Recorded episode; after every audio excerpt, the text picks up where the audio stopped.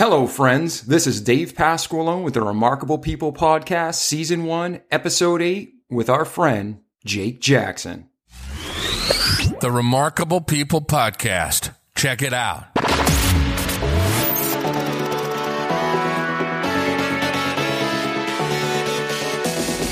The Remarkable People Podcast. Listen, do, repeat for life. Hey, Jake. Thanks for being here today. Yeah, no worries, David. Thank you for inviting me. Uh, it's uh, good to talk to you outside of business. Absolutely. We did a lot of emailing over the last few months. Uh, and just so you, as the listener, know, Jake and I met because I was doing some consulting work and one of our clients had a really unique solution they needed. The solutions we were finding were quarter million dollars and up. So what we ended up doing was taking several plugins and putting them together to design the solution they needed. And out of all of the vendors and solutions, Jake was by far the most on top of things, the most friendly, the most customer service oriented. When I had four other vendors tell me it was impossible, Jake figured out how to make it happen. And he didn't just stay in his little world of his product and his company. He helped us bridge the gap between the others. So, Jake, I really appreciate that. And that kind of led into our friendship. So, again, thank you for being here today. Yeah, yeah, no worries. And um, so when you say plugins, I just like to cl- clarify that's WordPress plugins. Yep, exactly. Jake has an amazing company and he's providing solutions around the world to companies just like the one I was consulting with. But Jake has a bigger story. And that's what I'm really excited to talk to you about today and let Jake share. So just like all of our other shows, Jake's going to take over. He's going to talk about his past and what he had to face and overcome how he got to f- overcome that so it can help all of us as well. Then also the exciting part, we'll jump back into that company, where you are today and where you're going in the future and how we can help you hit your goals. Sound good? Sounds good to me, David. All right, buddy. Then let's, you, you take the mic. It's you. Tell us your, tell us your story. My story, I think I'd like to talk about uh, when my, my son was first born. So he is now a bit over a year and a half old. And um, I was basically running my business as a micro business. I worked on it full time and I had another developer work on it part time. But around the time my son was born, business was starting to blow up and I wasn't keeping up with the demand. So I was working very, very long hours trying to adjust to a newborn baby. And my wife obviously had uh, stopped working to care for our new son. And so I had the pressure of a single income household and lack of sleep on top of that. It really became overwhelming for me. I, uh, I didn't adjust well. My work life balance just completely, completely off. And so I, I started suffering a lot from depression, post postpartum depression. I think that's the, the, the term for when mum, new mums uh, get depression, and then there's a different term for for men. But um, that would be probably the the closest medical description for it. And yeah, I, uh, I basically had a big breakdown where I basically stressed so much over trying to run the business and make make money to support my family, and at the same time try and bond with this new baby that had come into our lives. That at the time it was for me uh, really hard. I, I, struggled to bond with this child. Uh, all I could see was this crying little little thing that took a huge chunk out of my time, and I couldn't run the business to support my family. So that was a huge challenge for me to overcome, uh, and it took me about twelve months to get back to uh, a healthy healthy mindset, uh, and that was through medication and talk therapy A huge lifestyle change actually. I also grew my business in in that year internally. So we now hire five amazing Philippine workers, uh, remote workers, and that's taken huge pressure off me and allowed me to get that work life balance that I was sorely sorely missing prior to my son being born. Uh, now I get to spend a lot more time with my family. My wife's back at work now, three days a week, so that's taken uh, pressure off financially as well. I'm, I'm not solely responsible for supporting everyone, which I'm very thankful for. my staff now have actually helped the business grow probably by about 25% in the last 12 months, just because we can increase our throughput in terms of the products and services that we offer our clients. So yeah, I'm, I'm, I'm definitely in a lot better position now than I, than I was a year and a half ago. Yeah, no, that's awesome, man.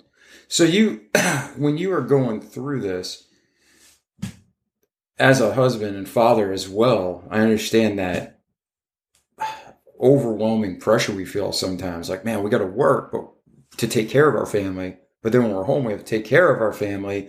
But that balance is really hard to establish.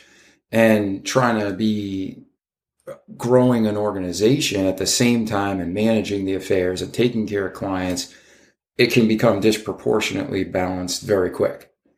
So when all this was going on, I'm taking it. Did your wife's relationship and yours also deteriorate to, as well? Yeah, yeah. Uh, the first six months was really hard on our our relationship. We actually um, we got married on Christmas Eve uh, this time last year in a surprise wedding. Um, so we invited all our friends and family over for a Christmas Eve party. And then when they got there, we told them hey, can you guys come down over here? There's a there's a surprise, and they thought it was like Secret Santa. I was standing there with a with a big sign up saying, "Welcome to our our wedding." Oh um, man, that's awesome. Yeah, it was it was it was really really great and uh, and a lot of fun. And then after Christmas and New Year's, where you know the holiday period's over and it's set back into work, that's when um, our relationship really started getting getting affected because I was back at work, back doing those long hours. And my son was starting to teeth, so he was struggling with these sleep patterns, and my wife was up uh, a lot during the during the nights and not getting the sleep she needed uh, to function as an adult. Yeah, we, we grew we grew apart quite a lot. It, it, it wasn't a very nice time for us as a family. Charlie's my my first son, uh, our first their first child together. So it's a major adjustment for everyone. You know, she's going through changes in her body with childbirth as well and having image problems. So the intimacy just just wasn't we we didn't we weren't intimate. We were just like two people just trying to keep this baby alive together. um, but we weren't nurturing our relationship as a couple. Yeah, it's crazy. They write a thousand books a year on what to do before you're expecting and, you know, how to prepare for the baby. I didn't see one book on what you do when you take the thing home. It would, it was like, what do I do? How do I even wash this kid? It's crazy. Yeah, the uh, the the diaper changes was certainly something to get used to. yeah, man, and the difference. I got. Do you have a daughter yet, or just? No, no, just just the one boy. Just the one boy, Charlie. Okay, yeah, no, man. Once you have your first daughter, it's a whole different world too, man. The whole process is different. So it's like we need somebody out there listening to write a book on what to do when you take the baby home. That's the important part. Yeah, a men's a men's support group post post child. yeah, instructions, instructions, step by step. Right? Yeah, where's my instruction manual? They they give you one for your car. Where's the one for the baby? exactly right.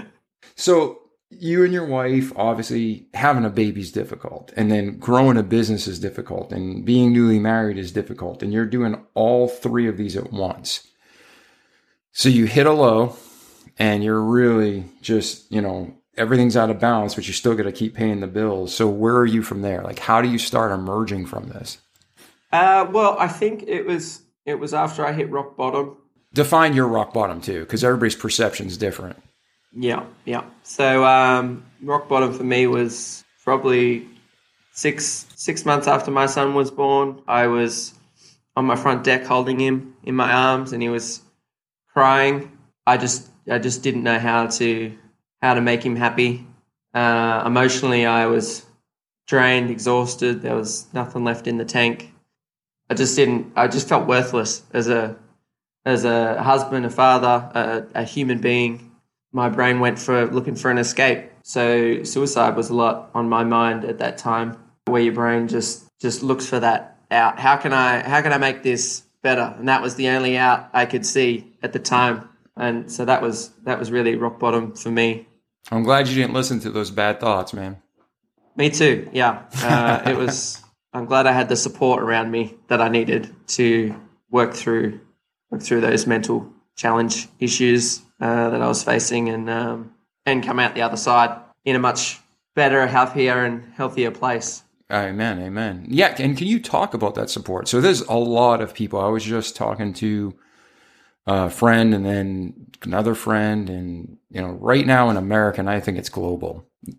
Teenagers are at an all-time high for depression and suicide, and that's carrying through every age bracket, but especially the teenagers in America. Is it like that in Australia as well? Uh I'm not sure the exact statistics of it. Uh, Okay. I I anecdotally want to say yes. Uh, that's the impression I get from reading the news and things like that. But um, I have no specific data to back it up. I've suffered from depression all my adult life, so I've, I've got treatment in one form or another to help me with that. And, and that's where I was going with that. With the support, so there's people of all ages right now that are struggling with depression. There's people of all backgrounds and demographics. It's not rich, it's not poor, it's not fit, it's not fat, it's not, you know what I mean? It, anybody can struggle from this. So, what kind of support and help? How did you emerge? How did you get through this and turn that corner? Well, the first thing I did was um, open up to my struggles to to my wife and and my closest family, uh, my father uh, and my my auntie. We all lived together on a 22 acre split house property. So that was the the first step is to acknowledge out loud that I've got an issue to to verbalize it because you get so lost in your head sometimes thinking these negative thoughts, these negative emotions. And you might project that on your friends and family, other people, and it just warps your perception of the real world. You know, you might think that your colleagues laugh at you behind your back or or or some action that you did was an accident. You know, now you think that they hate you forever, kind of thing. Completely illogical when you when you actually verbalize it and have a chat with that person and realize, hey, this it's it's water off a duck's back. It's it's fine. They didn't think about it twice, and you've obsessed about it for two weeks. We've all been there. Yeah, yeah. So um, giving giving it uh, voicing the problem to to people that you trust was was the first big step for me to make them realize that hey, there's I'm I'm really struggling and I need I need some more support. So that was that was the first step, and that that helped reconnect my wife and me, our relationship, because that was a big big rift between us. Mm-hmm. Um, you know, like when you sense something's wrong with your partner, but there's no communication there. Uh, it just it creates that that rift, and that was that was part of the problem of why we were struggling as well, because we were both both going through a lot of emotion emotional stuff. Yeah, you're young, you're newly married, you got all this stuff going on, you got a baby. And man, I love my kids, but when they screamed and you have no break, it can drive anybody insane.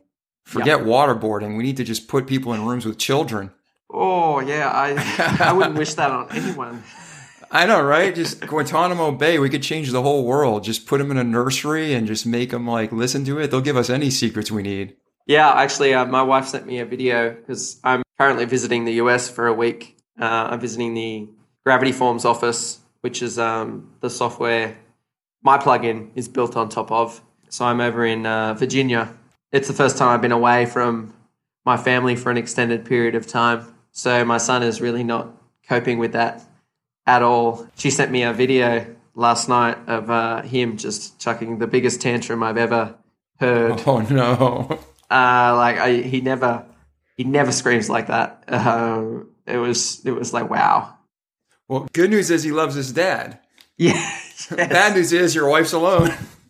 yeah. So she's, um, she's gonna need a little holiday after I get home. I think. Um, That's awesome. All right, man. Well, so step one was vo- uh, voice your struggles to the people you trust, and you trust is huge because a lot of people will give you really bad advice, or they're going to manipulate it, or they're going to you're going to be vulnerable in love, and they're going to exploit it. But what you said is voice it to people you trust. So, what was Yeah. that second step for you? So the next step for me was going back to the doctor and, and saying, hey, we need to revisit my mental health plan. Uh, I'm not sure what it's like in the US, but in Australia, we um, we have a mental health plan. Uh, the the GP does a an assessment of you and then makes appropriate recommendations based off that. When I did that, we um, we decided to change my medication. I, I switched to a different SSRI antidepressant, and then I got a referral to a um, psychologist who who specialized in talk therapy. So I made an appointment with him and and basically started a talk therapy about uh, all all the problems I've been having and um, to to get professional advice on how to work through the the emotions and the issues and the negative thoughts and the anxiety and the depression and so between that and the um, the medication change, I just had to uh, persevere and I think a lot of it is is comes down to sheer willpower. You've you've got to try. You've got to want to to change. Um, the uh, the tools like like drugs or or, or therapy uh, are just that they're tools, and you have to yourself make the most of of them. Um, you know, there's there's no quick fixes here. It takes a, a lot of work to dig yourself out of that hole. That's why you need that support, you know, from your from your friends and family as well. So when you're not talking to your therapist, you, you've got you've got your loved ones to support you when when things are getting a bit rough. Yeah, kind of keep you accountable. They see you Yeah. drifting. Well, actually, speak about this because you mentioned talk therapy. Some people have no concept of what that is. They've never heard of it, and it sounds like we just sit there and talk. So, explain just briefly what is talk therapy. Yeah, well, it, it- basically you do. You sit there and talk. Eventually, you, you, you're talking about those innermost thoughts, the the demons that are in your head uh, all the time that you that you won't verbalize to anyone because you know it's it's you think it's crazy or it's it's it's just something that the thoughts are so negative that it makes you sick to vocalize it. So, you're in a safe place with a professional who's experienced. You feel open to share, and you Yeah. can kind of help be navigated through this. Yes, yeah, that's right. Um, so you, can share all those emotions. We can sit down, we can have a chat. Uh, it took me a long time to build up to sharing those innermost thoughts. I think it was at least six or seven sessions, uh, hour long sessions to build a rapport with my therapist and um, start opening up because, um, you know, they're, they're not the sort of things that, well, for me, that I, I talk about with, with anyone. Yeah, no, most of us won't because we get put in that place of, like you mentioned before, it's almost like a shame or there's something wrong with me or I'm sick and other people aren't thinking these thoughts. But the truth is, anybody can have any thought. And it's, are we allowing that to fester and grow in our brain and the acknowledgement that everybody has thoughts that are good, bad, ugly, and everything in between. Uh, so that's excellent that you were able to, you know, like you said, it takes time. There's no quick fix. And it took six or seven sessions, but you found out that that therapist was someone you could trust and open up to. Yeah, and uh, I mean, um, it wasn't. I mean, it, it can be quite stressful going to talk about these things. Uh, and the the therapist I went and actually saw, he was really understanding about that. And and one of the sessions we didn't even talk about my emotions at all. We we talked about music. Um, he plays the saxophone and and I play the saxophone, so we had a common ground to to share some things and and the whole session we just talked about music and jazz and playing the saxophone and yeah it was it was just a really nice nice session. And I came out of that just feeling quite good quite quite happy because what ends up happening is you just focus on these negative emotions so much it starts you, you feel like it starts becoming who you are. Um, so it's really nice to enjoy yourself and and talk about something you love doing and and feel that happiness again to to break that cycle of negative thought. So yeah, that was that was quite helpful for me. And would you, um, if for people out there listening who are thinking, okay, I, I acknowledge I need help. I can't keep going on like this. And they're looking for a mental health professional or medical professional. Do you have any tips for, you know, what to look for, what not to look for? Because I always think of the joke, um, you know, what do you call a doctor that graduates first in his class? uh, a doctor.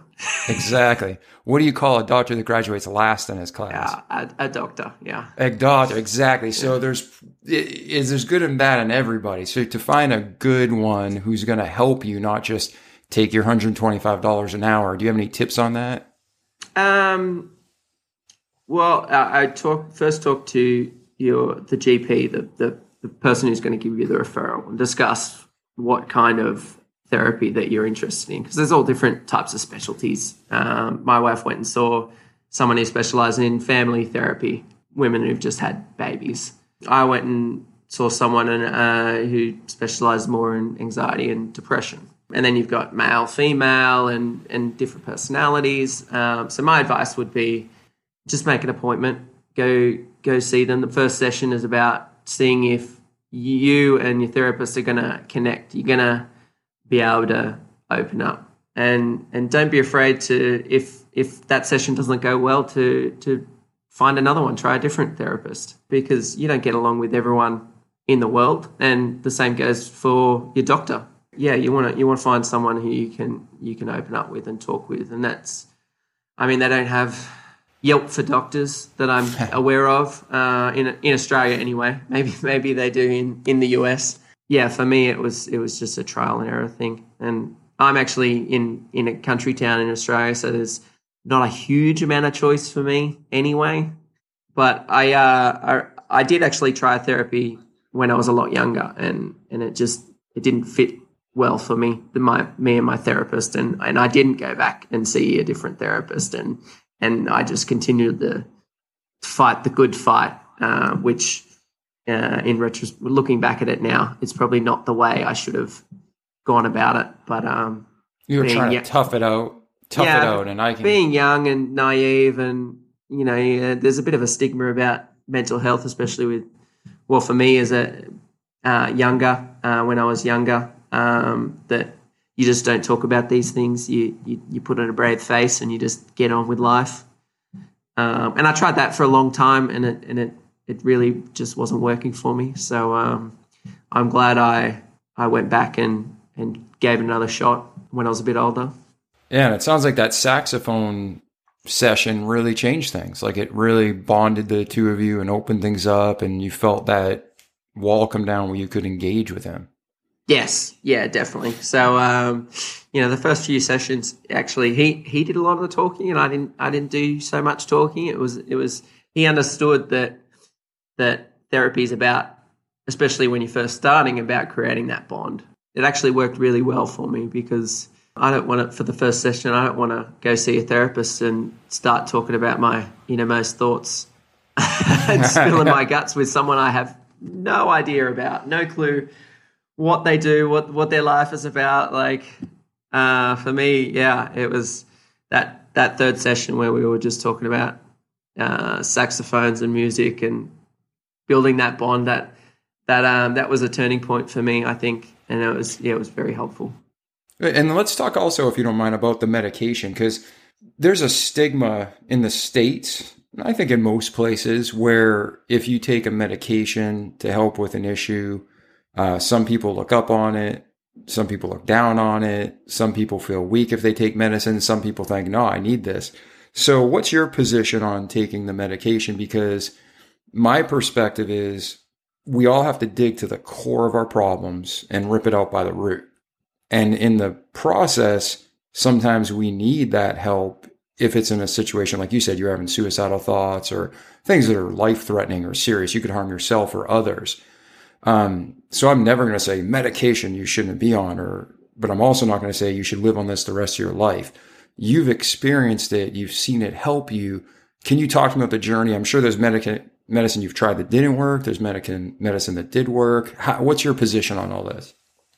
Oh, I think definitely. Uh, if you can do it without medicine, you certainly should. And uh, you know, if you can, if you can do talk, talk therapy and you do your exercise and, and change your diet and whatever you need to do to recover without any medicine, then amazing, great, totally do it. Don't just run straight to to drugs and thinks it's going to be think it's going to be a, a quick fix because it's it's not. It's just a another tool in in your arsenal to to assist you. so I was doing all those other tools. I changed my diet. I um I now don't eat dairy, uh, and I try to stay clear of gluten because it creates inflammation problems for me, which was affecting my health in terms of how much energy I had.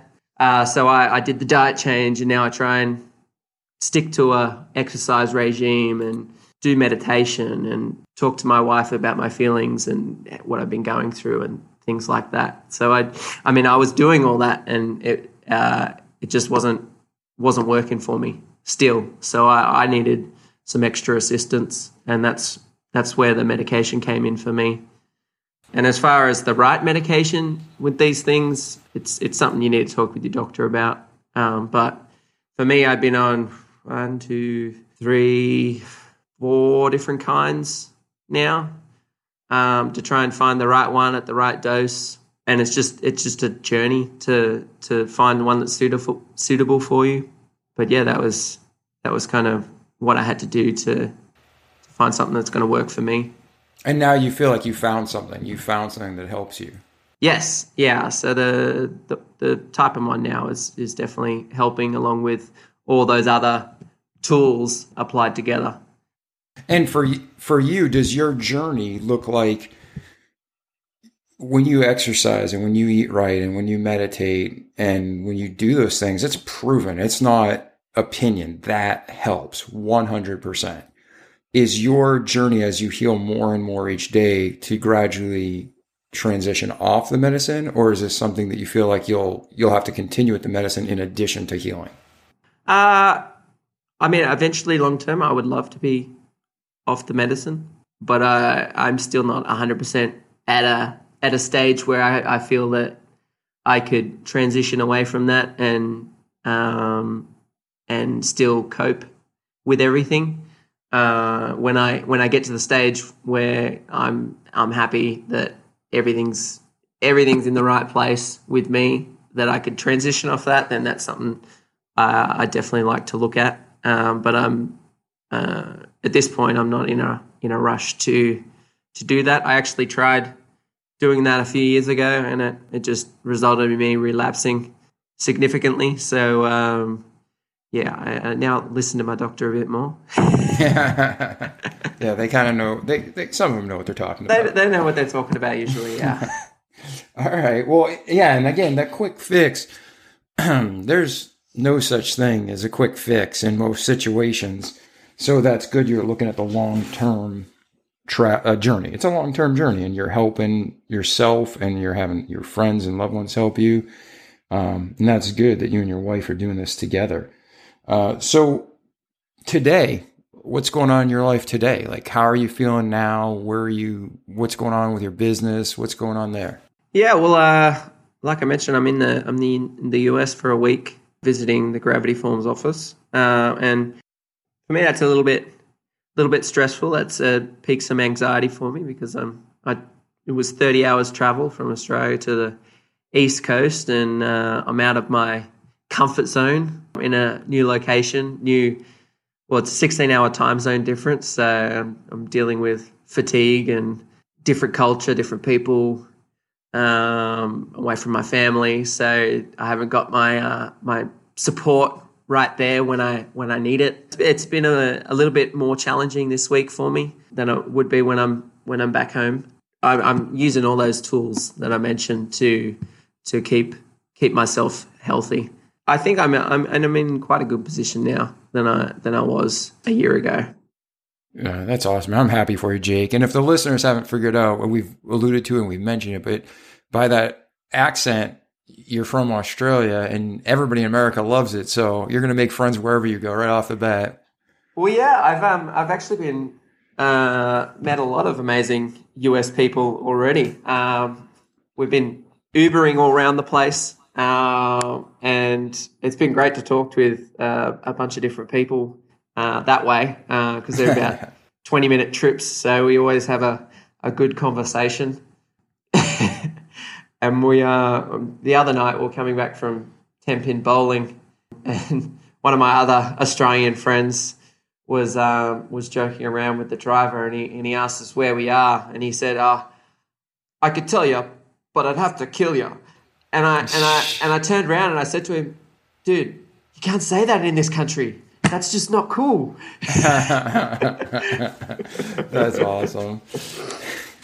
Uh, But the but the driver, he was uh, he, he he understood it was a joke, and, and we had a good laugh about it, and and uh, then he was he was telling us all about his life because he was he grew up in this area and and what um what he did for work. He used to own a trucking company, and and uh, then he retired, and then he had to retire again, and um, now he's driving Ubers because you know it's it's a tough economy.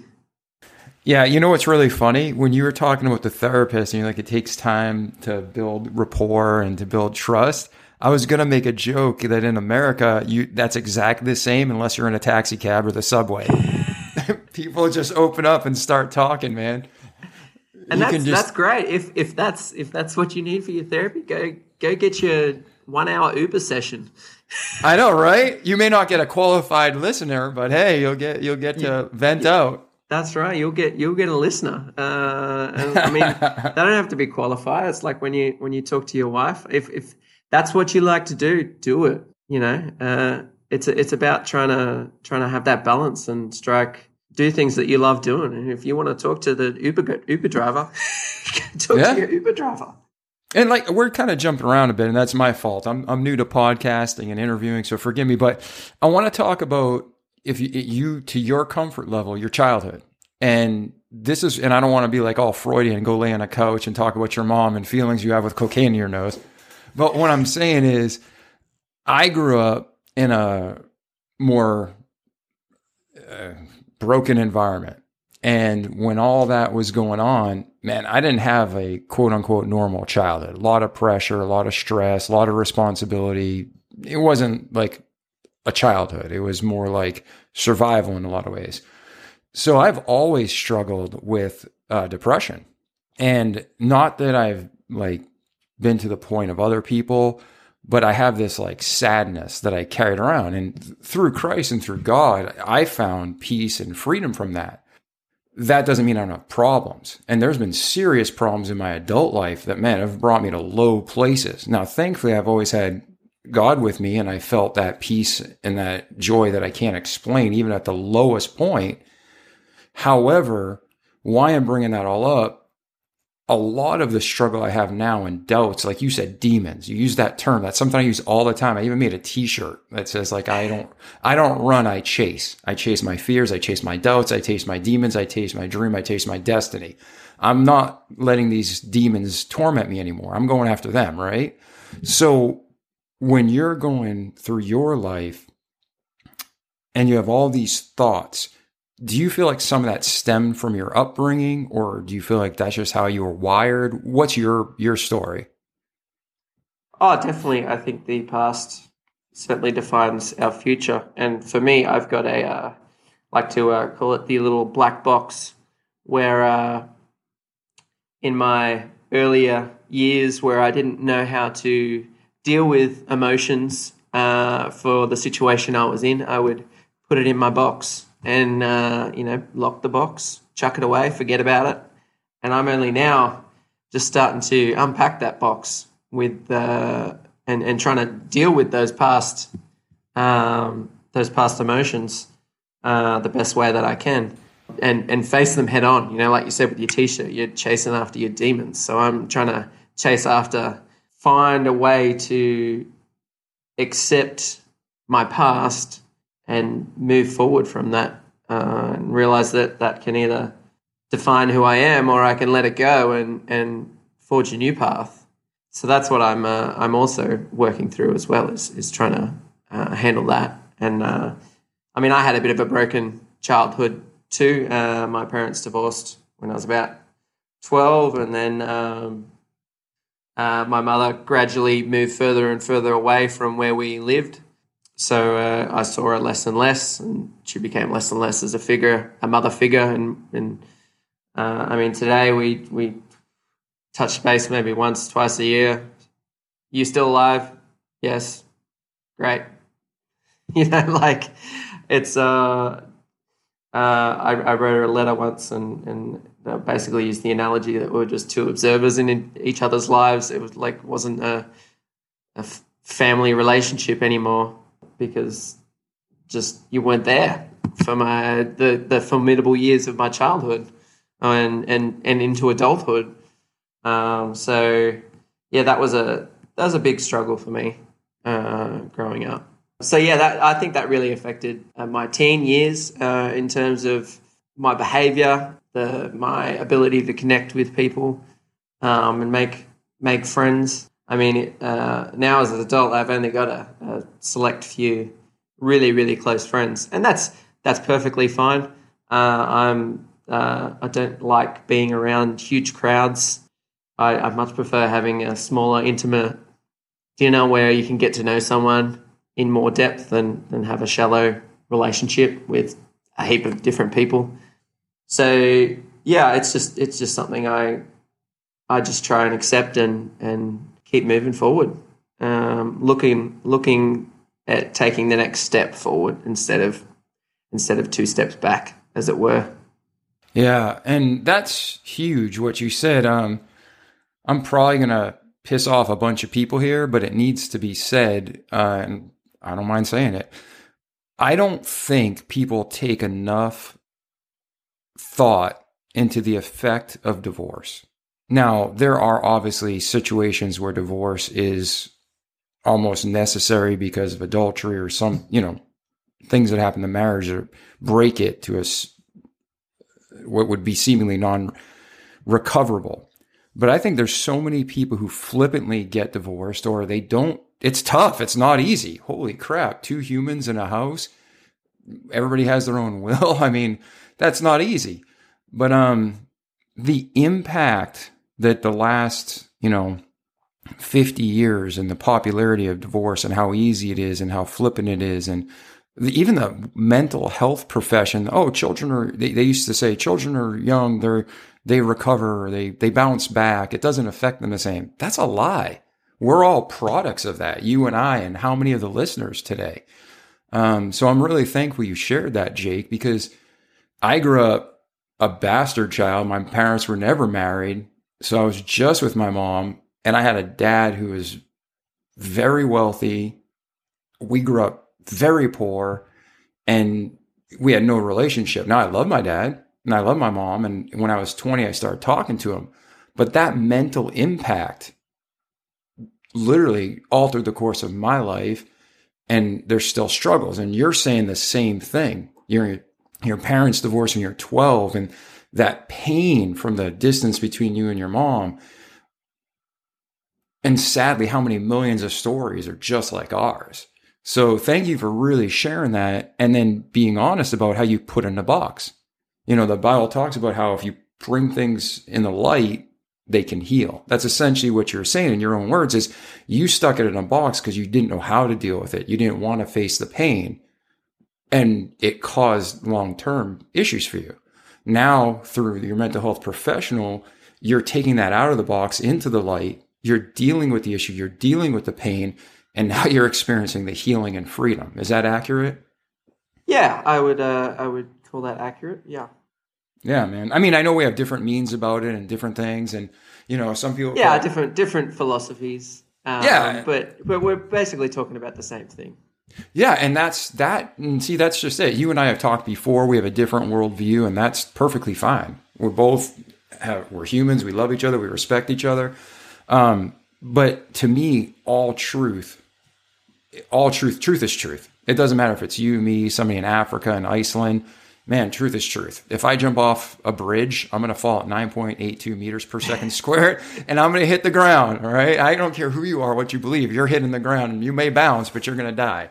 So, uh, when it comes to these life truths, it's the same. So I really appreciate you sharing that. And if you're listening now, please, there's things we don't want to face. There's things we don't want to talk about, but you have to realize that if we don't face in, and sometimes we, usually we need people to help us. Uh, would you agree with that, Jake? At this point in life, if we've carried that baggage around, we need help to deal with it. Yeah, uh, I mean, if you've accumulated that baggage, usually you don't want to deal with it yourself uh, or you don't have the skill set to deal with it. So you're going to need some sort of help to to recover from that. Uh, if you're not accumulating the baggage, then obviously you don't you, you're capable uh, as a person to process those emotions yourself. Uh, that's the way I look at it. Um, oh yeah, I agree. I absolutely agree. But those same people might um, that that don't have that baggage, they, they, may be already talking to their friends and family uh, about it. So you know they, they may already be utilizing those skills and and might not be just going it alone. So I'm I'm not in that position, so I I can't really say. Yeah. That's like uh, grass is always greener on the other side. It's someone someone over there. I, I don't I don't like to look over there and, and feel envy or, or jealousy. You know, I just like to to focus on what I'm doing and, and keep in my own lane. And so yeah, I, I can't say either way. yeah, no, no, I absolutely yeah, complete agreement. I'm not saying be jealous or envious of anybody. What I was just saying was that if I might be an expert at something and I'm fantastic at what I do, but I'm not an expert at what you do. So if I'm trying to conquer something in, in the software world, I'm calling you because you're the expert and I need that help and that guidance. If I was going to climb Mount Everest, I'm going up with a Sherpa or actually I want a team of five to get my like unexperienced butt to the top of the mountain. And then I can come back later and show somebody else how. But I don't want the guy who's poor and living on the street homeless giving me investing advice. You know what I mean? Yeah. Yeah. Yeah. So all right, brother. Well, today you're running your company, you're growing. Uh, you said you were outsourcing your, you know, you have employees in the Philippines.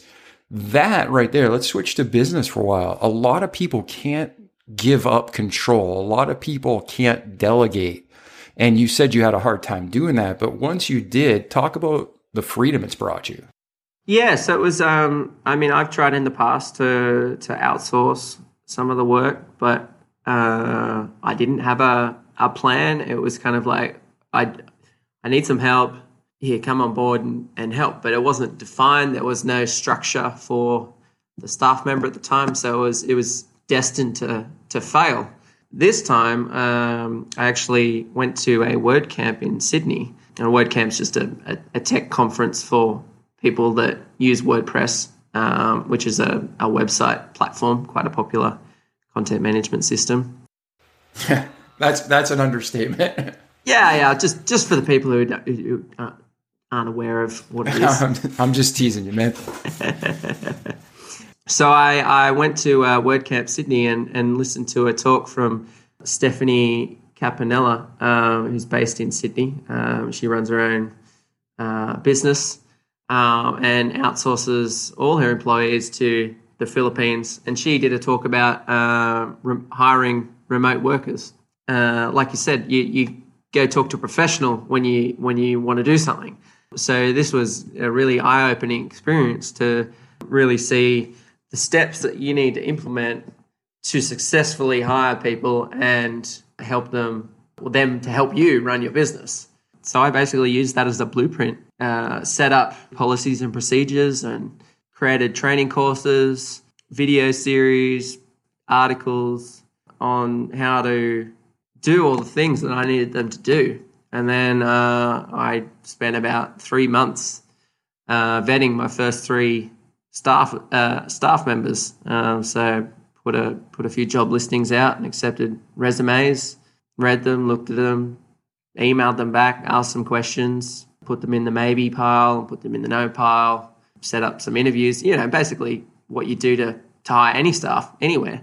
Yes, it was a, it was quite a in depth process, and it did take me some time uh, once they started to release that control. You know, not be looking over their shoulder every second of the day, figuratively speaking, of course, since they're working out of the Philippines and I'm working out of Australia. But yeah, it is really challenging to let go and have that trust. But because I built all that training material, when they didn't complete a task to what I expected it to be, I could refer back refer them back to the, the course material and, and go, this is how I'd like it done.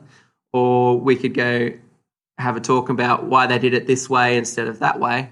and refine those policies and procedures. So um, I, I'm really thankful about the people I, I did select because they really helped me build that coursework uh, out to something that was going to work for for everyone because I'd never done it before. I'd never employed people full time before. I had zero experience doing that. We ended up changing all our internal uh, tooling to assist with project management, um, uh, which was quite a process. We changed our file, uh, our cloud management software from self-hosted to to a, a paid solution that we didn't have to manage, and well, I didn't have to manage. That's important. Yeah, yeah, exactly. It was it was basically uh, a whole process to to delegate as much as I could to them, and so I could focus on instead of maintaining the business, I could focus on growing the business. Yeah, and that's so important. Like so many things you said are dead on. Like I'm sure you didn't look forward to all the work of setting up processes and procedures and to to think through all the scenarios of what ifs couldn't happen. But by doing that, by putting in that forethought and that vision and setting boundaries and setting parameters, whatever people want to call it, you created a system like here's a handbook. This is what we do. This is how we do it. And people have that um, security, really. Because as an employer, you want to know this is what my people are doing. And as an employee, people want to know this is what I need to do to keep my employer happy. So you were brilliant to do that. That was exactly on target and on spot, man, spot on. So would you agree though that's an ongoing process? I don't want our di- listeners to be disillusioned. You're always growing and always changing, right? Yes, yeah, definitely. Um, and and it's important to keep those policies and procedures updated as well. I mean, in tech, we're we're constantly changing. Like uh, since since they started, we we changed how we write some of our software and, and test it. So I've had to go back and I've had to do another course to explain that and dedicate time to allow the staff to uh, do the course and ask questions and and basically uh, I allow time every week for training purposes. A couple hours where they can sit down and and review uh, the policies and procedures, and and if they're finished doing that, then they can review what's going on in the in the tech world um, because uh, every time you turn around, there's something new. oh, it's never going to end, just faster no. and faster. So uh, I mean, I see that as a, a hugely important part of the job. Um, so I, we make time during working hours to to do that. That's awesome. That's good, strong leadership, buddy. I'm proud of you. So, what about in your business, what's one of your proudest moments? What's something you're like, man, I don't want to brag, but I'm so glad this happened or I did this?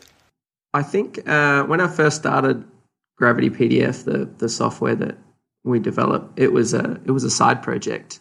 I, I was actually doing freelance web design and development for clients, so I'd I'd, I'd build whole websites and I'd uh, provide SEO services and, and hosting and things like that. And one of my clients asked for the ability to um, send a, a, PDF document of their contact form, so they could have it in a in a nice format and print it out. And at the time, there wasn't any solution for that, so uh, we we created something really simple that did the job and just released it to the to the world to just because it, see if it would be useful. And it turns out it was useful because users just kept coming back and asking us to to make it bigger and better and customize it. And but originally the tool was developer focused. Um, you had to understand and write code to set it up.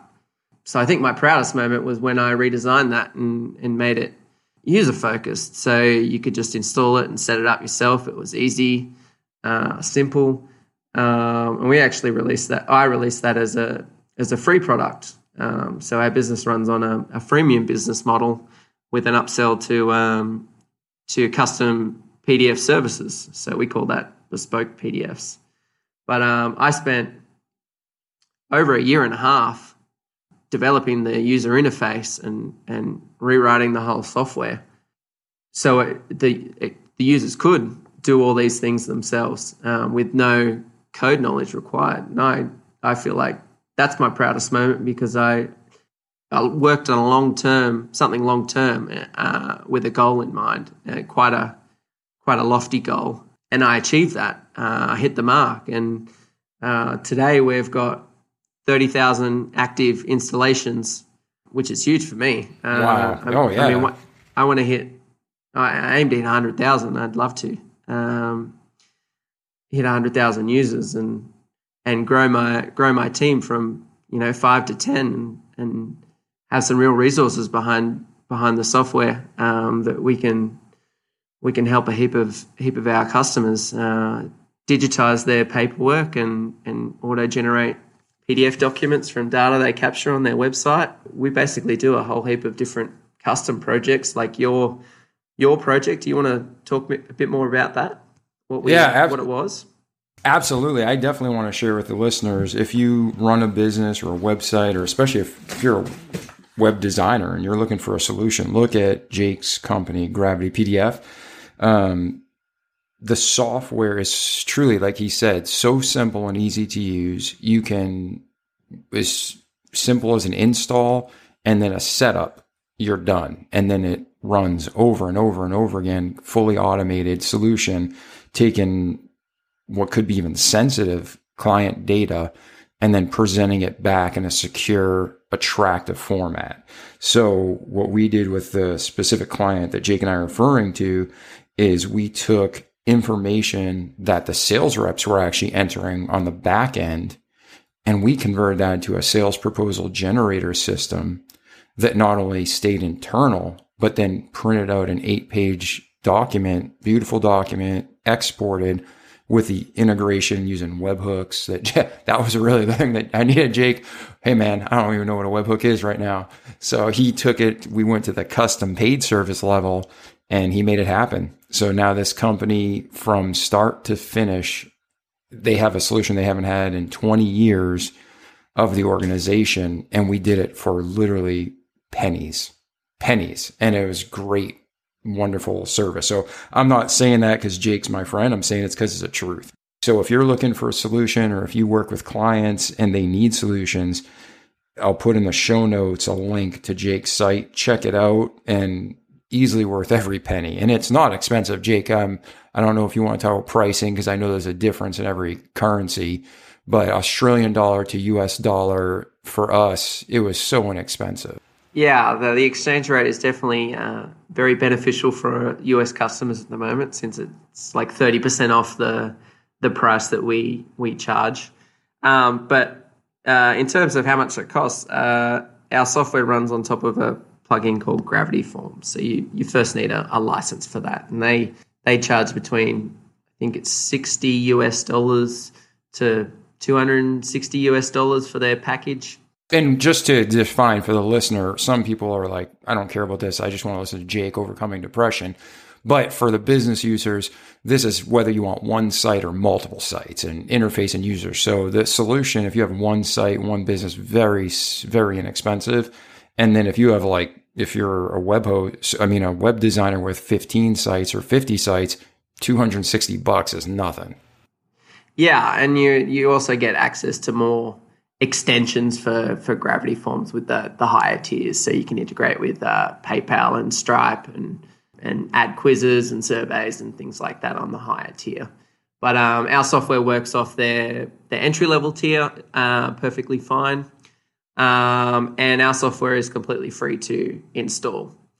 Um, so we have we have add-ons that we can upsell you. Um, and paid templates, um, which a template just changes the look and feel of the PDF. So there's some out of the box designs. But the, the project I worked with David on uh, was what we call a bespoke project, um, where it's fully custom. Our team takes your your brief and recommends a solution to you and, and give you a price point for that. Um, and that can range from $150 right up to $10,000 depending on the on the project. And that's Australian, so knock 30% off for your US customers. Yeah, it fluctuates based on the day, but that's roughly accurate. So yeah. So man, Jake, I really appreciate you. And I have a couple more questions if you have the time. But Yeah, before- no worries. Oh, okay, man. That's so awesome. So before we go forward, though, is there anything else like we jumped around a bit? Is there anything else you want to go, go back to or clarify or add to or something we didn't even discuss that you want to throw out there? I think it's just important to try and set some goals in your life, whether that's in, in business or or in your personal life, especially with your mental health. And they don't have to be big goals. Like uh, one of mine is once a week, just to take an hour to myself and and spend some time on me, switch off work, switch off family, do something specifically for me. And, and usually that's uh, play the saxophone. I like to at lunchtime just just break open the sax, play some music, just for myself. And I, I felt so strongly about that goal that I implemented that as a work policy too. So all my staff they choose an hour once a week and they uh, they spend some time on themselves. Oh man, that's awesome. That's a great leadership and business model.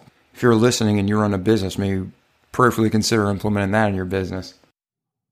Well, if there was something, one thing that somebody told you years ago that you're like, man, that would have just helped me skip so much pain and trouble. Is there anything like that that rings a bell that you'd want to share with the audience?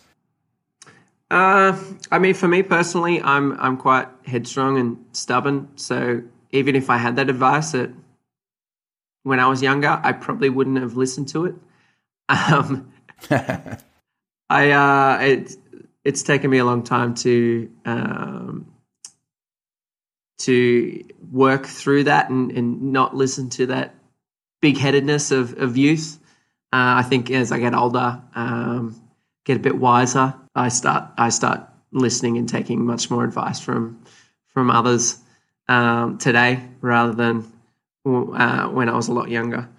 Um, All so right. yeah, even even even if I was told something back then, I uh, I don't think it would have stuck.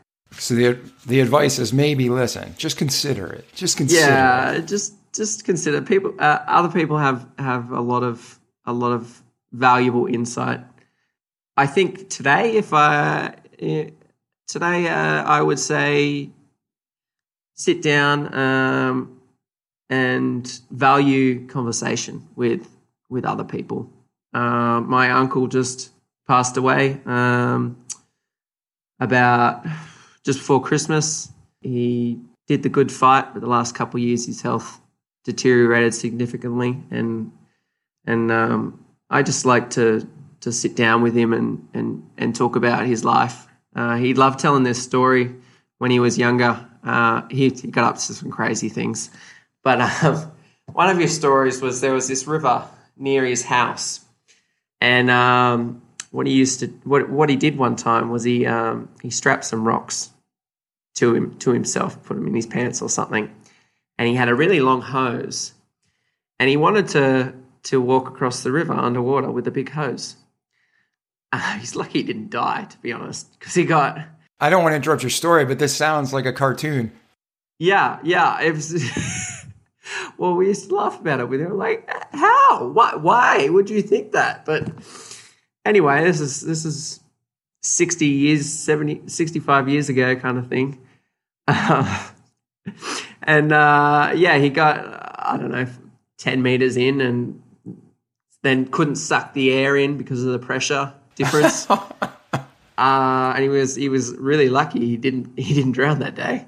Um, he was able to get the rocks out and resurface in time, but like that was just one of the crazy stories he he told, and so I'd like I'd like to uh, I'd like to go and sit down with him and, and just talk about the past and and his life, and so that would that would be the one piece of advice, you know, uh, go and go and talk to your your grandparents uh, and, and talk about their life and see see all the crazy wonderful things that they've done, mm, so you can you can remember that when they pass. Well, Jake, it's been a true honor and pleasure to have you here today.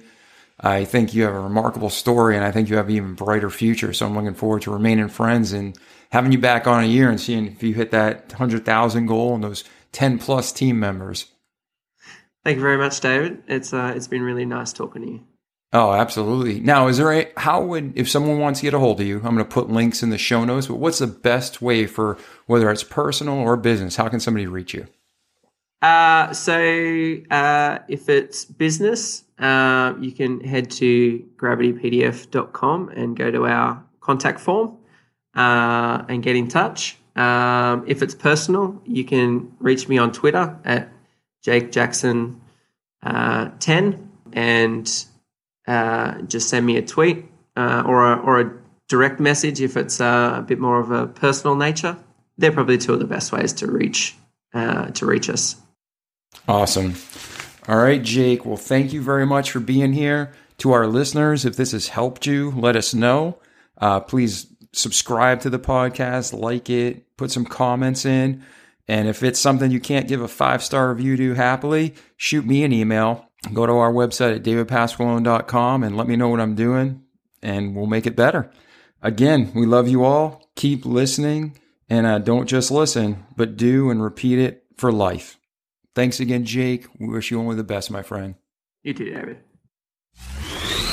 The Remarkable People Podcast. Check it out.